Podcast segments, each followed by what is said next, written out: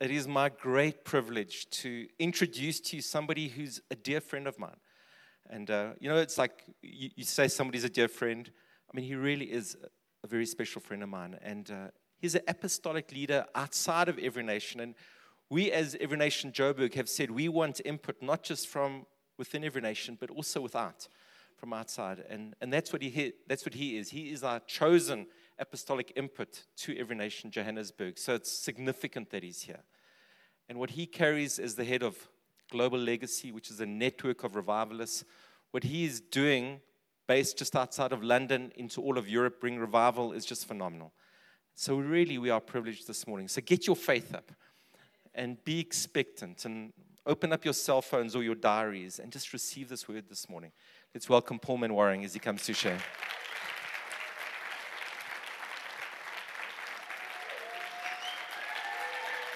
Thank you, Paul. Thank you. Thank you. Good morning. It's good to be uh, back here. Some places around the world feel more like home than others. That's a nice picture of my wife there as well. It's a bit old of me, but she hasn't changed, so. I might have to send you a new one there. But, uh, no, it's, uh, I'll tell you a secret about my wife. My wife loves the South African accent. She absolutely, I'm not being funny. She meets South Africans anywhere in the world. I just love your accent. It's, uh, yeah, so it, no, genuinely really good to be here. Feels like uh, a place that we just feel very comfortable. Sorry, I haven't been for a while. Makes me want to keep coming back. So just being here and your worship and your love and a few other things about this great country um, that I love. Um, I, I, mean, I just want to read something I wasn't planning on this, but let me just read something because of the first song, and I really just felt like um, I wanted to make this uh, um, statement. Psalm 24 in uh, it's the Passion translation. If you haven't got it, don't worry about it, but you might want to try and get it. You can get it. Actually, I've, I think I got it for about nine dollars the whole thing on Kindle, so you, you can get it pretty reasonably. But it's Psalm 24. And uh, the first part is, you, you know it well, you know, he who has clean hands and a pure heart, you know, who will ascend into the hill of the Lord. But the second part, the translation in here is incredible. And it's this, and, and we were kind of singing at the beginning. So wake up, you living gateways. Lift up your heads, you ageless doors of destiny. Welcome the King of glory. But this is the bit I want, I want you just to get for he is about to come through you. Like you're the gates. Don't look for bricks, look for flesh and blood. Wake up, it says, you living gateways. Lift up your heads, you ageless doors of destiny. Welcome the King of glory, for he is about to come through you. You ask, Who is this glory king? The Lord, armed and ready for battle. We sung all this this morning, the warrior of warriors. You sung it in a beautiful language. It was so stunning. The Lord, armed and ready for battle, the mighty one, invincible in every way. So wake up, you living gateways, and rejoice. Fling wide, you ageless doors of destiny. You're an ageless door of destiny. Tell the person next to you, he's an ageless door of destiny, or she's an ageless door of destiny. Yeah, you might look a bit grey, but you're ageless, you know. Here he comes. The King of glory is ready to come in. You ask, Who is this King of glory? He is the Lord of victory. He's the Lord of victory, armed and ready for battle.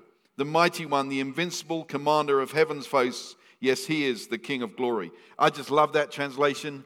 And um, I, am just going to do a couple of things. I'm always conscious of, of time, but, but I felt like the Lord has. Um, and, and actually, my wife and I had a conversation this week, and I said to her, I want you to remind me everywhere I go, I don't ever want to start a meeting without praying for the sick.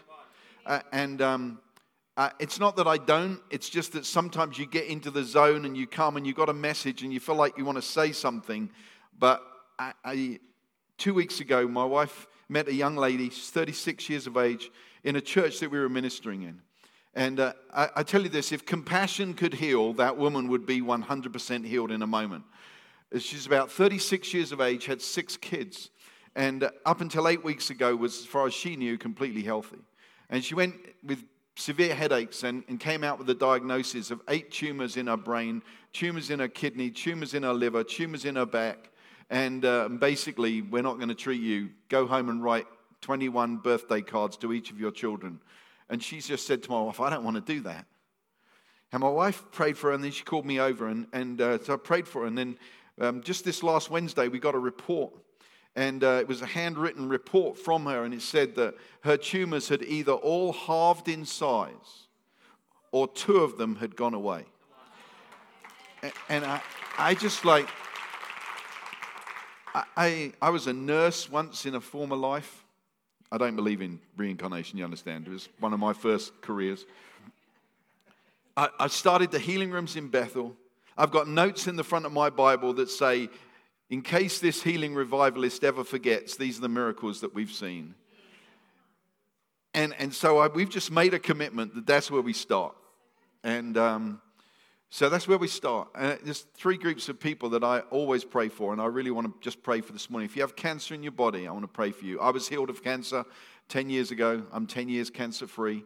Um, your testimony gives you authority. I have a testimony that gives me authority. Um, the second group I want to pray for is if you're here and you're trying for children and you're married but you can't have children. I put the married piece in there. It just feels like it might be appropriate in a church, you know. Um, and uh, but uh, my wife and I, uh, she she was healed of infertility some years ago, and um, the last ten years we have prayed uh, in many many places, and we have seen so many people get a breakthrough. This is the original design of God. Be fruitful and multiply. Don't worry about original sin. Don't worry about all that stuff that people want to throw at you. The original design of man was be fruitful and multiply. So if you have cancer this morning, I'm going to invite you to stand. Is anyone here with cancer? I want to make sure we pray for you. There's no one here with cancer. Cancer free room. There's one there. Why don't you just stand up? No? You don't want to stand up? Okay, that's all right. I'll still pray for you. Is that all right for me to pray for you? Absolutely believe, you know, that this is the will of God to, to see healing. And uh, so yeah. Somebody's going to come and love on you over there. I think that's beautiful. If you have infertility, anyone praying for children that can't have children? If you're a parent of somebody who can't have children, stand up. If you have a very close friend and you might go, Is he stretching this too far? And no, I'm not. If you have a work colleague or a close friend that can't have children, I want you to stand up. My wife had somebody uh, stand up in this position, and uh, the lady came up to the front and said, Yeah, I have a work colleague. And uh, is it okay? I hadn't called these people out. My wife said, Of course it's okay. She said, Well, my work colleague's a Muslim. My wife said, Of course it's okay. It's okay. Don't worry about it. And uh, that Muslim colleague got pregnant by the Christian work colleague. So if you're praying for yourself, if you're praying for your children, if you're praying for a friend or work colleague, it's one other group of people um, that I want to just pray for this morning. You have arthritis in your body that keeps you awake at night. You're in, you're, you have pain that keeps you awake at night. In actual fact, if you can't sleep, I want you to stand up. The lack of sleep is one of the great attacks of the enemy to distract you and to make you tired during the day. All right. If you're around these people, just stretch out your hands, absolutely believing for breakthrough breakthrough for cancer to leave. Beautiful lady's body over there. Cancer leave her body. Every cancerous cell become a healthy cell and I, I speak to the, to the immune system of that lady's body and say, Immune system, right now, seek out the cancerous cells and do what your body was made to do. Expel sickness from the body. The original created design of heaven be restored right now and bring complete healing and breakthrough. For everyone with infertility, I, I, I just say the same prayer that my wife and I have prayed countless times conceive, carry, deliver healthy, full term babies. And there's no such thing as second class pregnancies. Infertility and infertility treatment is legal in the kingdom. Take care of these families. Take care of this, Jesus. And for those that can't sleep, I declare good sleep. Arthritis and pain that keeps you awake at night be removed. Be removed right now in the name of Jesus. Pain, inflammation, worn out cartilages be restored and sleep tonight. I prophesy and declare sleep tonight. And for those that can't sleep well, for those that are tormented in the night, that wakes them up and they can't get good sleep, I declare and speak sleep tonight in Jesus' name. Release your power. Release your power, Jesus. Release your power in this place. Through those gathered around, through my words, through the power of God, come in this place and bring breakthrough, bring babies, destroy cancer, and bring healthy, pain free sleep in Jesus' name. Amen. You may be seated and make sure you let Roger know. We, we have had such beautiful reports of people getting pregnant. A man stood on his own two years ago in, the, in a church in Sydney, Australia. He didn't even want to be in the meeting. He was suicidal. He was right at the back. I saw him hesitate as he stood. And he stood up, and, and we were praying. And, and um, a year later, he came and presented a little baby to Sue and I and said, A year ago, I wanted to kill myself. I was suicidal. I had no reason to live. I didn't even want to be in church that night, and I was leaving after worship. But when you said that, I stood up. And shortly after that, my wife got pregnant, and I'm not suicidal anymore because I have a reason to be alive. And I, I love that. I love the, the way that God works. Well, uh, Roger's introduction was, was kind, extravagant. Um, I do want to talk to you about um, the phrase or the word apostolic, but I want to add it to another word. Anyone notice that there's a change in the, in, the, in the way the church is kind of functioning, talking. It feels to me as though this is what we used to do. We used to come to church, to go out into the world, to get as many people to come to church as possible to make sure they were going to heaven. Yeah? It felt like what we were basically doing, you know, and, and the more people in the church, the better. Now, I'm not saying that it's not important to get people to heaven, but it feels that this is what we're doing now. We are bringing heaven to earth, and out of our relationships in the church, we're going out into the world to make the world look more like heaven. So that the people in the world actually want a relationship with the Father. Because the world is starting to look like heaven. Something's changed in the way that we think. And, you know, Jesus said he'd build his church. Kind of funny, we spent 2,000 years trying to do something that he said he would do. But, he said, My Father wants to give you the keys to the kingdom. So maybe we should pick up the keys and not worry about the church. Because Jesus said, Seek first the kingdom and all these things, and I think all must include the church. So seek first the kingdom, and all these things will be added unto you. And there's this shift, there's this change. And I want to start with this one word to start with, and that is apostolic, because it's a word that brings a lot of confusion. it's confused people, it's been misapplied, and I, want to just make sure that I clarify something. Now, the word I'm talking about is apostolic, not apostle. That's important. I'm not here to talk about apostles. I'm here to talk about being apostolic. Now, being apostolic I believe, is a mindset that comes from coming under the influence of an apostle. Now, the word apostle has been abused. There are people who, you know, form hierarchical, controlling organizations. I'm not here to tear that stuff apart. I, I just want to shift to this place. Apostolic is a mindset, a way of thinking that is the result of coming under the influence of an apostle. And the apostle that I most like to talk about is Apostle Jesus. He doesn't often get called that, does he? But he is Apostle Jesus. And, and he is actually, in Hebrews, it says he is the first apostle. So Jesus is Apostle Jesus, if I can call him that. He's also Prophet Jesus, Teacher Jesus, Evangelist Jesus, and Pastor Jesus. All of those. So, let, if I can just start here, because I think this is really important that we get this, this truth. Apostle Jesus prayed a prayer for us. He said, As the Father send me, and the word send there is the same word, apostolos. So, as the Father apostolist me, Jesus said, I apostolos you. And you go, Is he talking about us? Yes, he is, because he said, I don't just ask on the 12 that are here, but for everyone who believes on account of their words. So if you're here today and you believe this book, the Bible, and you love Jesus Christ, you've been sent by Jesus. Is that okay? Yeah. So every one of you who calls Jesus Lord is apostolic. Now, I didn't say you're an apostle. Please don't start putting name badges up They go apostle this, apostle that.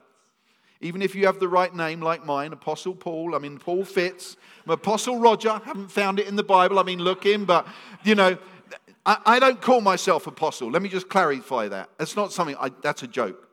But I don't want you to either, unless, unless someone else does. That's fine. I'm good with that. But you are apostolic. You have been sent from heaven to earth to make earth like heaven. That's a simple assignment. So it's important that we get this. See, the, the other um, titles in the Bible we've worked out that their job description, the pastor's job description, is to help us to be pastoral to the world. The prophet's job description is to help us to be prophetic to the world. The teacher's job description is help us to be teacher something, teacheric, I would call it, if I wrote the English language, so that we can teach the world how to find revelation from the Word of God. And of course, if the evangelist's job is to make us evangelistic so that we share the gospel with the world. So, why have we missed it with the apostle? The apostle's job is to make us apostolic. So, you're apostolic. You, I hope you've all got that this morning. You've all been sent. Now, not only are you apostolic, but you are part of an apostolic family. How many of you have ever prayed the prayer, Our Father? Who art in heaven. How many of you prayed that prayer? Hundreds of times, thousands of times, haven't you? Well, it starts with this phrase, Our Father. It's not your Father, not my Father, not their Father, our Father. We have a Father. So we're family. So here's what I believe we are an apostolic family. As the Father sent Jesus, so Jesus sent us, and Jesus taught us to pray, Our Father. So, we're an apostolic family. It's not about what church title you're part of. If you know Jesus Christ as your Lord and Savior, He is your apostle, and you have been sent by Him to bring heaven to earth. So I started looking just at a few characteristics. I'm going to hit it pretty hard, pretty fast. And one of these days, maybe there'll be more information or a book. But I want to start with this. And I've already said it, but it means that we are sent. Now, many of us have seen the people brought up to the front of the church, the elders, the missionaries, and people have prayed for them. And they've been sent, as it were, sent to go and plant a church, sent to go and be a missionary. And there's 97 out of every 100 people in church sitting in a seat wondering when they'll be sent. Any, anyone ever thought that? Well, I have news for you. You're sent. The, the apostolic mindset knows that whatever I do on Monday morning, I've been sent. I've been sent to my office, to my school, to my university, to my store, to my restaurant, to my hotel. Wherever I work, I'm sent because sent is an inside job. Sent is, I know I've been sent. The Apostle Paul said this I, Paul, send you, Timothy, to remind them of my works in Christ. When, when, the, when the apostle sends, remember, Jesus sent you, he sent you to remind the world of Jesus Christ. And it, sometimes it looks like gardeners, sometimes it looks like builders. It, it, it's not about a title in the church, it's about a knowledge on the inside that we are the sent ones. So, number one, a characteristic of an apostolic family is we all know we've been sent. We're not waiting for someone to lay hands on us. We're not waiting for someone to say, You're a missionary there. You're a missionary in the coffee shop on the corner. You've been sent. And there isn't many higher callings than making good coffee on this planet, in my opinion. You're sent. So, number one, we're sent. I've got 15 of these, so you'll understand I'm going to hit it pretty hard. We are empowered. We're empowered. It was for freedom that Christ has set us free. What a tragedy that 2,000 years of church history, we see churches that have built models that control. That say, if you're really a Christian, you'll look like this and you'll do this and you'll behave like this. No, if you're a lover of Jesus, you'll do those things anyway. Not because man told you, but because you love him so much. But you're empowered. The Father gave power to Jesus, and Jesus gave that power to us. We're empowered. And we need to know on the inside that we are free. You see, too much religion has stopped us from being who we were called to be. And we are, I believe this, I believe we're an identity generation. I believe we're a generation who's discovered who we are. And out of that, we're free. We, we've experienced the freedom of the cross of Jesus Christ so that we are free. We're empowered to go, to be, to do, to express, to reproduce, to represent Jesus. You are empowered. You're not just sent, but you're sent with power. Jesus gave us all authority. He said, All authority. Go. You're empowered. See, you don't, you don't come here to end up looking like the leadership here. That's a problem with a lot of the church. We've created this structure that says, okay, let's help you to look like me.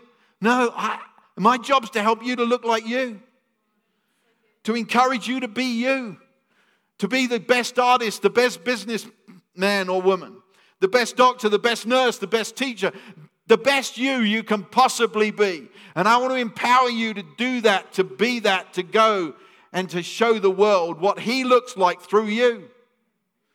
Not what He looks like through a poor representation of a preacher who stands up here and tries to make you look like him or her. You're empowered. Is that okay? You're a releaser of hope.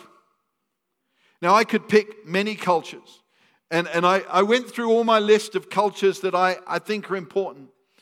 But I noticed that there's something about the apostolic that brings hope. The Apostle Paul wrote in Romans, he, he said this Tribulation, he said, produces character and character and, perseverance, sorry, and perseverance, character, and character, hope, and hope does not disappoint. The, the nature of the apostolic is you bring hope. Now, now, one of the challenges has been that we've been afraid of bringing false hope. Like it's a fear. It's a, it's a fear when I stand up here and go, cancer be healed. I don't want to bring false hope. But I'll tell you two things there is no such thing as false hope. Because we worship the God of all hope, which means he's got it all. So don't worry, the devil got none. None. We're bringers of hope. It's an absolute key to the apostolic. As we are sent, whatever it is you do tomorrow morning, you're a bringer of hope. I love the illustration you gave. You got a friend who, who you know is always going to say something good, something nice, something encouraging. Yeah, that's what we need to be bringers of hope. Hope that does not disappoint. I'm going to tell you, I prayed for a lot of people. A lot of people with, with diseases. Some of those have died. I've never had one person write and complain. You brought hope to my family, and my wife died. No one's ever complained about bringing hope. It's our assignment to be bringers of hope to the world, to change the way that people see the world, and to be bringers of hope. Number three, that was. Number four, we're family. I've covered it already, but it's really important. We are not bound together by rules, by paying fees, by adherence to this set of rules or that set of rules. We are family. It's about relationship. This book is a textbook of relationship. It started as a family in a garden and it ends as a family in heaven. And everything in between is to help us learn how to be family. We are a family and, and learning how to do that. Number five, The Apostle Paul, he, he's brilliant at this. He's brilliant at declaring this I didn't come with clever words, but with power. The apostolic demonstrate power. You know, the Apostle Paul was birthed into the Christian faith by power. That's how he was birthed. He was knocked off his donkey. The power of God hit him. And he demonstrated power. It's what we're called to do to be the ones who demonstrate power. It makes us different. You can bring hope, you can do relationship. But one of the things that makes us uniquely different is the demonstration of power, of tumors dissolving, of people who can't have babies getting babies, of, of healings of any kind. It stands, it marks us out. We demonstrate power. We represent, I think this is one of the most extraordinary things that we get to do. We get to represent Christ. I don't know whether you realize this, but you, we have three job descriptions in the Bible imitate God, imitate Paul, and imitate Christ. They're in the Bible. We, we get to represent Jesus Christ. What did he say that he came to do? To reveal the Father. We get to reveal the Father. And incidentally, ladies, so do you. Women reveal the Father. Just in case there's any doubt. Genesis 1:26.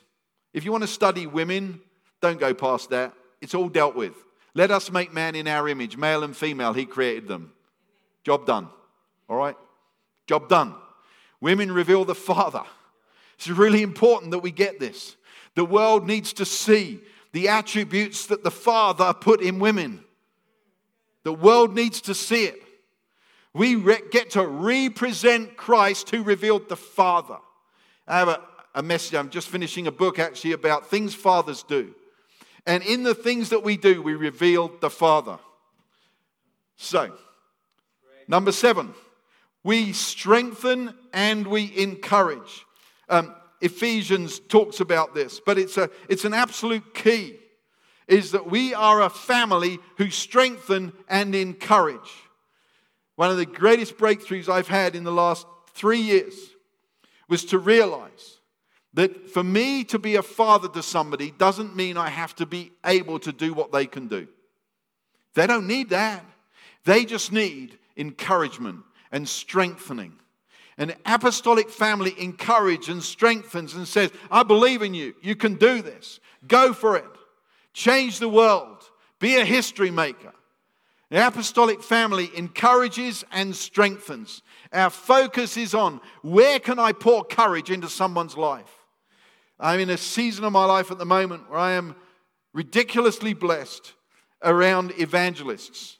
I'm, I'm not a classic evangelist myself, but they call me a father of evangelists. I just love encouraging them. I love them. I love what they do. They look at me and go, We don't need you to do what we do. We don't need you even to understand what we do. We just need you to believe in us, to love us, to encourage us. And that's what I love to do. Number eight, we have an awareness of an unseen world. Some of you in here see stuff I don't see. Some of you might see my angel. I'm hoping my angel will introduce themselves to me someday. Loads of times people say, Do you know you have an angel? It's just on your right side. Great. I'm so glad there are people who see the unseen. The apostolic family has an awareness of an unseen world, and we need that. Sometimes those people are a little strange, a little weird, a little wacky. They do things a little out of the ordinary. And people with my kind of brain can sometimes reject that a little bit or be cautious. But I've realized we must celebrate an unseen world. And the Apostle Paul did that. I want to encourage you, encourage the people around you who see what you don't see, who feel what you don't feel. Encourage them. We need them. We need to know what's happening up there, as it were, in the heavenlies. We need to be connected to that. Apostolic families have an awareness of the unseen. Apostolic families have an ongoing relationship with a God who speaks and encounters. I am increasingly conscious that the Christian life is really a journey of moving from one encounter to another. Prophetic words are encounters. A prophetic word is an encounter with a God who knows your future. We, we live from encounter to encounter, and we must never, never grow tired of pursuing the next encounter. I just had one recently. I wasn't expecting it. Now, let me start here. Encounters aren't all out there and weird, sometimes they're very simple. Your first encounter got you in the Christian family, you got saved. You have encounters that give you calls, that, that give you identity. And uh, I cut this very short. My dad died when I was 15. I, have I've, I've shared the story a lot. I've been around, and I love inner healing. I've been around a lot of inner healing. And, and I, I understand and I love the phrase when people say, I need to go and jump into daddy's lap. Some of you have probably heard that. It's great, we need that. But I was, I'd heard my favorite uh, sort of preacher on this subject, and I went for a walk. And uh, I realized jumping in daddy's lap's not what I need. My dad died when I was 15. I did lots of jumping in daddy's lap. What I needed was a man to man. I realized that what I was most lacking in my Christian life was man to man with Jesus. And if I can risk saying this, I don't need to jump in daddy's lap, I need a beer with Jesus. I need man to man with Jesus. I had an encounter and it changed me. You see, we're not meant to stay as babies that jump in daddy's lap. We're meant to become mature men and women who are able to have eyeball to eyeball contact with the man Jesus. He was a strong, real man. He cut down trees, he carried them to his carpentry shop. He sold ships, probably, boats and stuff. He's a real man who sat late in the night sitting around a meal table eating flatbread and olives and olive oil and locusts, probably drip with some honey or something. He's a real man. I want to meet him. I want to know him. I had an encounter. It changed me. We have ongoing relationship with a God who speaks. We confront the impossible. We stand in front of the impossible. And we need to live like that. Jesus said this, when I come back, will I find faith? And faith stands in front of impossible situations and says, Heaven, touch this situation. We have to stand in front of the impossible. I want to challenge you. If you feel your Christian life's a bit dry right now, find something impossible and stand in front of it and look it straight in the eye and start to pull heaven to earth in that situation. Your dryness will end. We confront the impossible. We embrace mystery. Number 11, I think. We embrace mystery. We don't need to know all the answers. If you believe you know all the answers, you are worshiping you. We worship the God of all eternity who knows all things, the wise one. We were never meant to know the answer to everything. Do I know the answer to everything? No. Do I know why somebody died that I prayed for? No, I don't know. But I refuse to reduce my theology to my experience. I live in mystery. I embrace mystery. I embrace what I do not understand. And the Apostle Paul talked about the administration of mystery. We embrace mystery. Number 12, we build on the foundation of others. Paul said, one man builds and another man builds upon it. This country, you have people who built before. You have some of the greatest men and women of God who've ever walked this planet who built in this nation.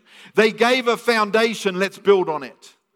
Too often we've torn down what the others have done. We need to build on the foundation of those that have gone before, even if they ended badly. That's another message. We redeem because we worship the Redeemer. This is a big one for me. It's a whole big subject. My little phrase in my life is He wastes nothing, He gets you ready. He redeems the lows and repeats the highs of your life. He's Redeemer. Our mindset is redemption. It's, it's the way that we live. Our, our apostle Jesus is the Redeemer, and therefore we redeem. We embrace redemption. Number 14, we have big vision. We don't have little vision. Jesus didn't say, go into the street nearby. He said, go into all the world. He, when the Holy Spirit came in Acts chapter 2, we became people who dream and prophesy. We're world changers and history makers. We have big visions and big dreams. And finally, we persevere.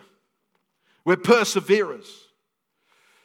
I, I, I was just going through a little bit of a, of a mental struggle recently. The Lord told me, watch Rocky. I'd never watched any of it. I watched the whole series. He spoke to me. I then went to a friend of mine, a friend who etches in leather, and he normally does elephants and lions and stuff. He sells these things to Saudi princes. They are stunning.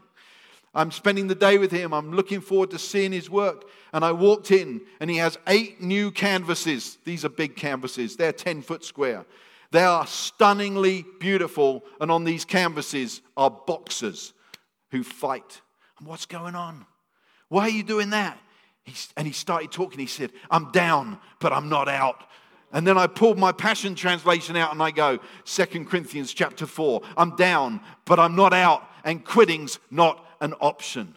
The apostolic character is quitting's not an option. We persevere. And here's where I want to close. If you're in a situation right now and it feels tough, you're up against it, I want you to stand because I want to release perseverance to you. And the Greek word is hupomone. Don't worry about it. I'm not really that clever. I just have an iPad. But hupomone is the character of a man or woman who is unswerved from their purpose in life by even the most fiery ordeals and sufferings. Perseverance. We persevere. We might be down, we might be hurt, but quitting's not an option. Father, as I close this, I bless you that we're an apostolic family. But today I want to release this hupomone, perseverance. You might have been hit several times. It doesn't matter. The real issue is how many times can you be hit and still keep moving forwards? As the great apostle Rocky said, that's what it is. It's perseverance. Father, I release to everyone standing and to this house and to this ministry and to this movement a perseverance spirit because perseverance produces character, and character produces hope, and hope does not disappoint. In Jesus' name, persevere. Don't quit, it's not an option. Amen.